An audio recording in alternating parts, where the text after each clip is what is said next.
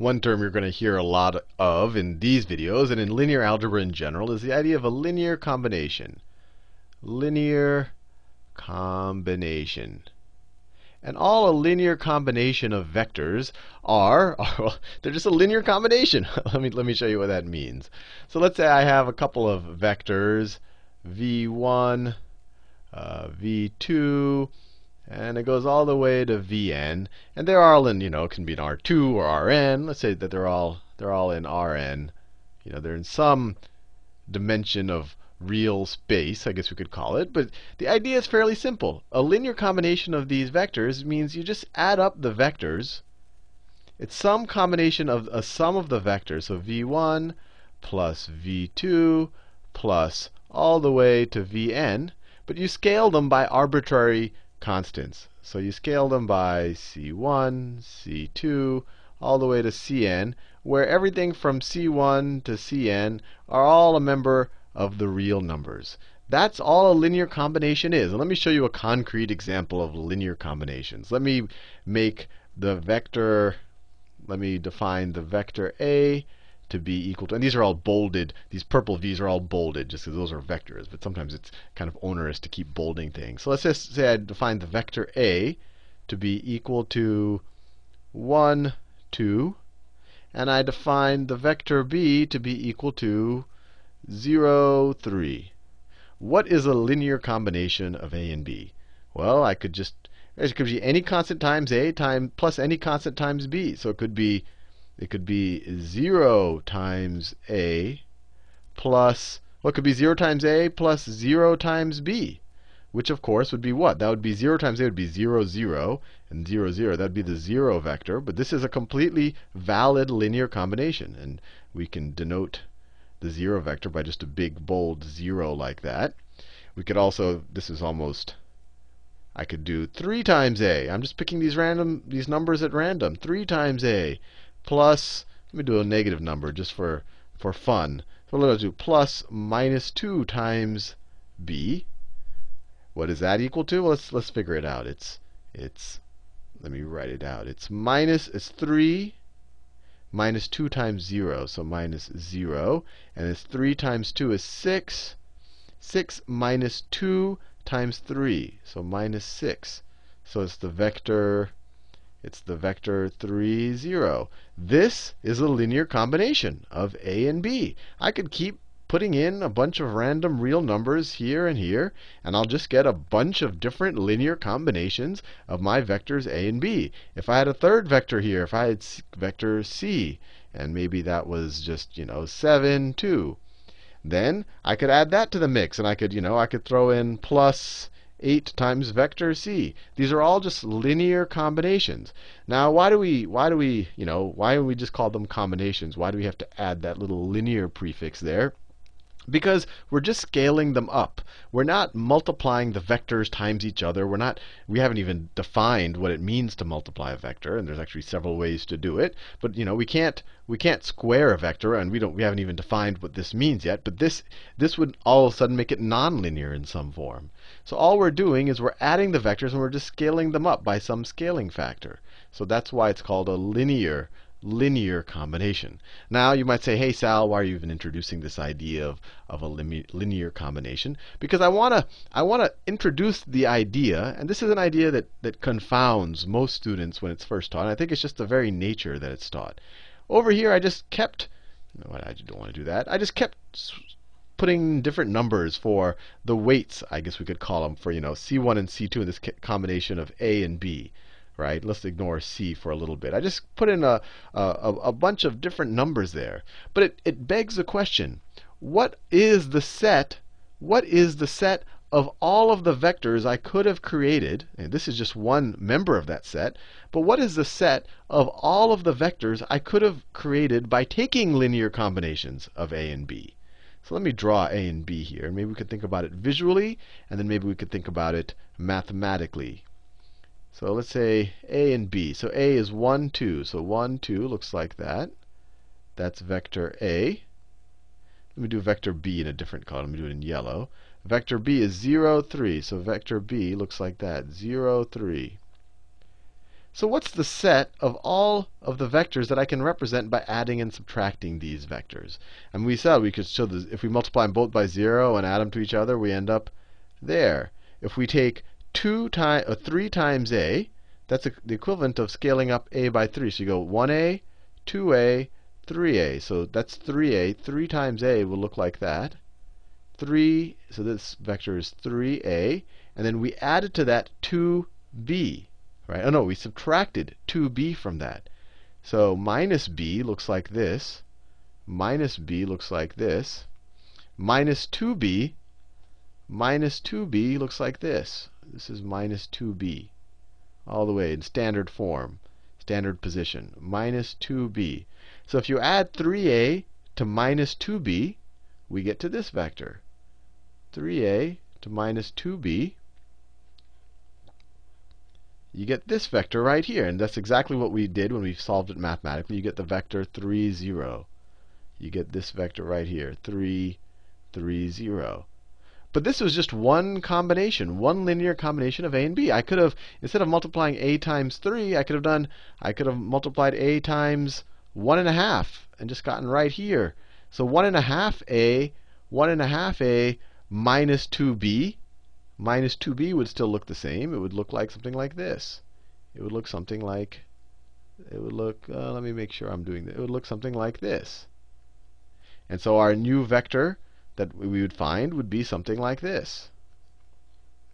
So I just showed you I could find this vector with a linear combination. I could find this vector with a linear combination. And it actually turns out that you can represent any vector in R2. Any vector in R2 with some linear combination of these vectors right here, a and b. And let's just just let's just let's just think of a of, a, of an example, or or maybe a, just try to a mental visual example. Wherever we want to go, wherever we want to go, we could go arbitrarily. We could scale a up by some arbitrary value. So this is some scaled up. So this is some weight on a, and then we can add up arbitrary multiples of b. b goes straight up and down. So we could add up arbitrary multiples of b to that. So we could get any point on this line right there. Now, if we scaled a up a little bit more, if we scaled up a a little bit more and then added any multiple b, we get anything on that line. If we multiplied a times a negative number and then added a b in either direction, we get anything on that line. We can keep doing that. And there's no reason why we can't pick an arbitrary a that can fill in any of these gaps. If this is, if we want to point here, we just take a little smaller a, and then we can add all the b's that fill up all of that line. So we can fill up any point in R2 with the combinations of a and b. So what we can write is, what we can write here is that the span, let me write this word down, the span, the span of the vectors a and b, so let me write that down, of the vectors a and b, it equals R2, or it equals all the vectors in R2, which is, you know, it's all the tuples. R2 is all the tuples made of two ordered tuples of two real numbers. So it equals all of R2. This just means that I can represent any vector in R2 with some linear combination of A and B. And you're like, hey, can't I do that with any two vectors? Well, what if A and B, what if A and B were the vector, let's say the vector 2, 2 was A, so A is equal to 2, 2. And let's say that B is the vector, let's say the B is the vector minus 2, minus 2. So B is that vector. So B is the vector minus 2, minus 2. Now, can I represent any vector with these? Well, I can definitely rep I can scale A up and down. So I can scale A up and down to get anywhere on this line. And then I can add b or anywhere to it, and I could and b is essentially going in the same direction, it's just in the opposite direction, but I can multiply it by negative and go anywhere in the line. So any combination of a and b will just end up on this line right here. If I draw it in standard form, it'll be in it'll be a vector with the same slope as either a or b, or same inclination, whatever you want to call it. I could never.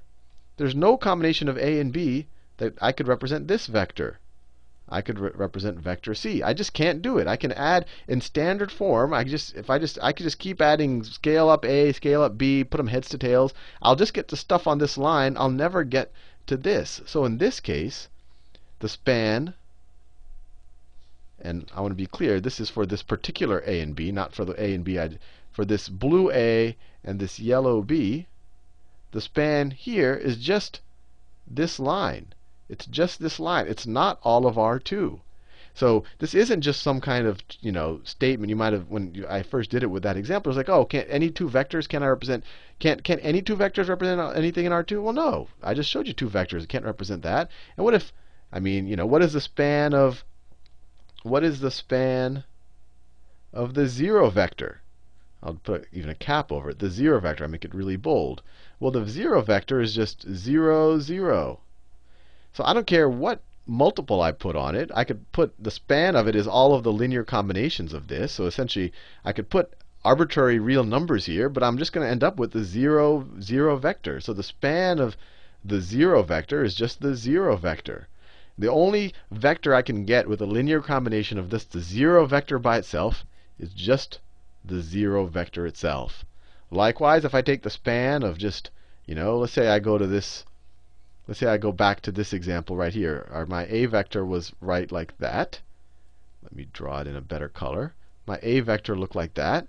If I were to ask just what the span of a is, it's all the vectors you can get by creating a linear combination of just a. So it's not just it's really just scaling. You can't even talk about combinations really. So it's just c times a, all of those vectors. And we saw in that in that in the video where I where I parametricized or showed a parametric representation of a line, that this, the span of just this vector a, is all of the line is the line that's formed when you just scale a up and down. So span of A is just a line. You have to have two vectors, and they can't be collinear in order to span all of R2. And I haven't proven that to you yet. But we saw with this example, if you pick this A and this B, you can represent all of R2 with just these two vectors. Now, the two vectors that you're most familiar with to that span R2 are, if you take a little physics class, you, you have your I and J unit vectors. I and J. I and J. And in R notation, i, the unit vector i that you learned in physics class, would be the vector 1, 0. So this is i. That's the vector i. And then the vector j is the unit vector 0, 1. This is what you learned in physics class. Let me do it in a different color. This is j. j is that. And you learn that they're orthogonal. And we're going to talk a lot more about what orthogonality means. But in our, in our traditional sense that we learn in high school, it means that they're 90 degrees. But you can clearly represent any angle or any, any vector in R2 by these two vectors. And the fact that they're orthogonal makes them extra nice. And that's why these form, and I'm going to throw out a word here that I haven't defined yet, these form the basis. These form a basis for R2. In fact, in that you can represent anything in R2 by these two vectors alone. And I'm not going to even define what basis is. That's going to be a future video. But let me make let me just write the formal mathy definition of span just so you're satisfied.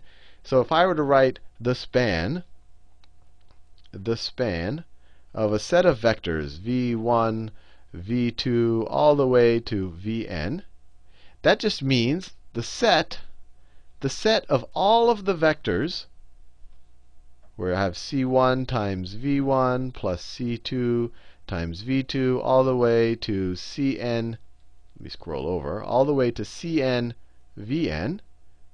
So this is a set of vectors because there, I can pick my ci's to be any member of the real numbers and where you know and that's true for i from so I should write for i being anywhere between 1 and n.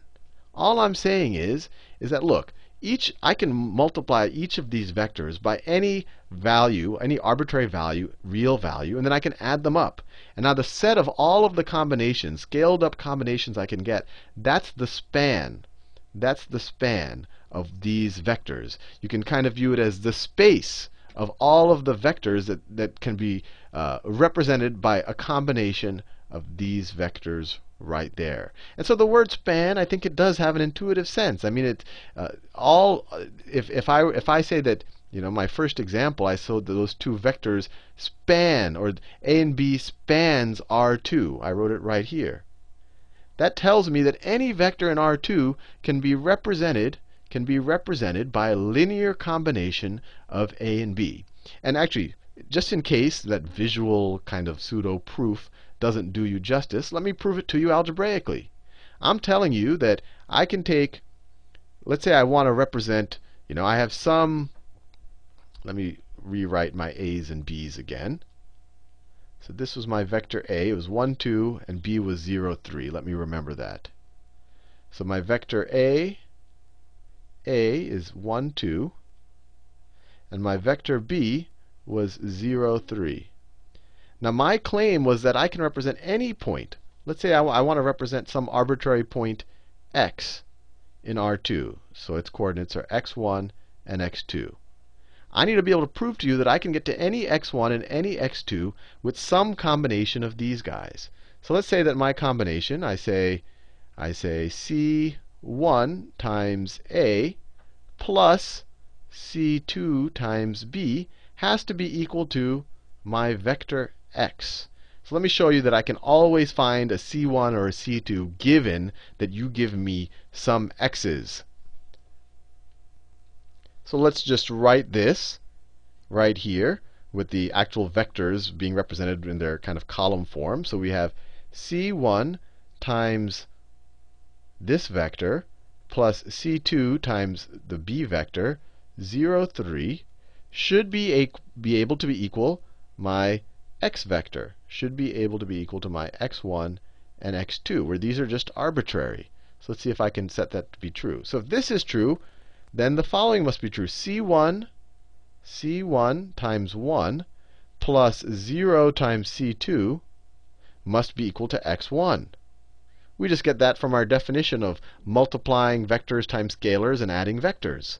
And then we also know that 2 times C2, 2 times C2, or C, sorry, 2 times C1 times 2, C1 times 2, plus C2 times 3, 3C2, should be equal to x2.